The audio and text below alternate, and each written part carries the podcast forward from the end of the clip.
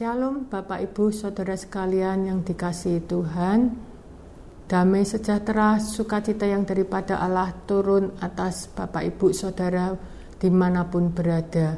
Firman Tuhan hari ini kita ambil di dalam satu Petrus satu ayat dua puluh empat dan dua puluh lima. Begini bunyinya. Semua yang hidup adalah seperti rumput dan segala kemuliaannya seperti bunga rumput. Rumput menjadi kering dan bunga gugur, tetapi firman Tuhan tetap untuk selama-lamanya. Inilah firman yang disampaikan Injil kepada kamu.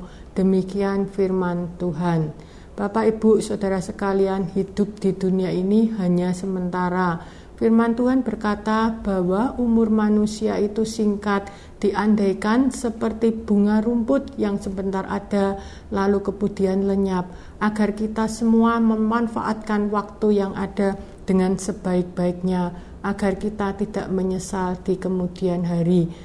Saudaraku, tidak terasa kita sudah memasuki tahun dua ribu dua puluh satu, sudah masuk di awal tahun, di awal bulan kedua Februari ini, saudara. Bahwa begitu cepatnya waktu yang sudah berlalu, begitu singkatnya waktu ini, saudara.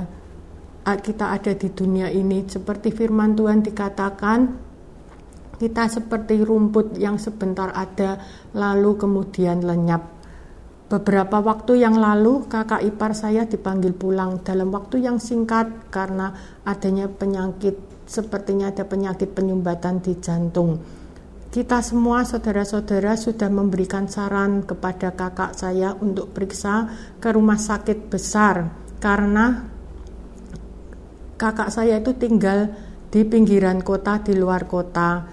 Begitu menyesalnya, waktu itu kakak saya tidak mengambil satu keputusan dengan cepat, menunda-nunda waktu yang ada. Saudaraku, bahwa waktu tidak bisa kembali. Jangan lakukan yang akan saudara sesali, ya. Saya percaya dalam hidup ini setiap kita pernah memiliki penyesalan. Penyesalan di masa lalu, perkataan-perkataan yang tidak seharusnya kita ucapkan, mungkin ada satu perbuatan-perbuatan yang seharusnya tidak kita lakukan, keputusan-keputusan yang seharusnya tidak kita buat. Siksaan batin bagi banyak orang adalah penyesalan-penyesalan di masa lalu.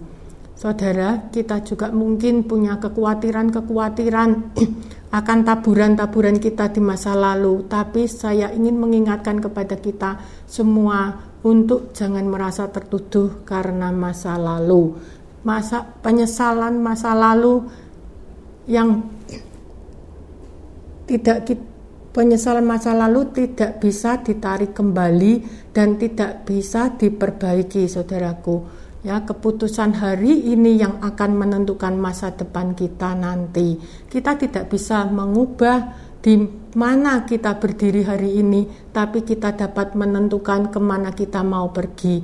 Kita tidak bisa mengubah masa lalu kita, tapi kita bisa memutuskan kita mau membawa kita kemana hari ini. Jangan tinggal dalam kenangan masa lalu, karena orang yang tinggal di masa lalu tidak akan maju.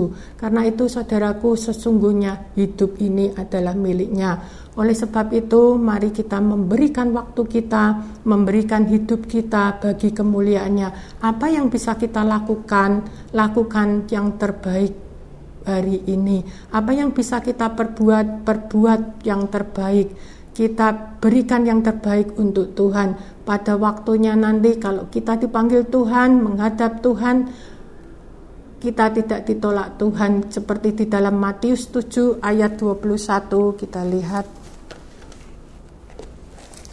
Matius tujuh ayat dua puluh satu, bukan setiap orang yang berseru-seru kepadaku Tuhan, Tuhan yang akan masuk ke dalam kerajaan surga, melainkan dia yang melakukan kehendak Bapa-Ku yang di yang di surga. Saudaraku, kita pergunakan waktu yang ada untuk melayani Tuhan. Jangan kita hanya memikirkan diri sendiri dan memuaskan keinginan hawa nafsu kita. Biarlah kita hidup dalam kebenaran dan semakin mengasihi dan setia melayani supaya genap seperti Tuhan yang sudah tetapkan dalam kehidupan kita. Jangan sampai pada waktu kita dipanggil Tuhan, kita menghadap tatanya, kita ditolak oleh Tuhan. Biar kita melakukan kehendak Bapa, kita belajar mendengar akan suara Tuhan, apa yang Tuhan mau dalam kehidupan kita. Kita pulang tidak membawa apa-apa, saudaraku. Jangan ada penyesalan di dalam kehidupan kita.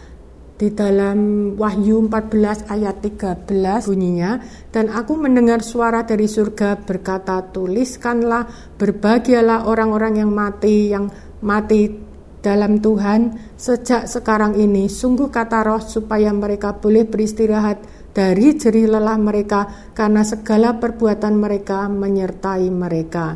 Saudaraku, kalau kita pulang tidak membawa apa-apa, hanya perbuatan-perbuatan kita yang akan dikenang.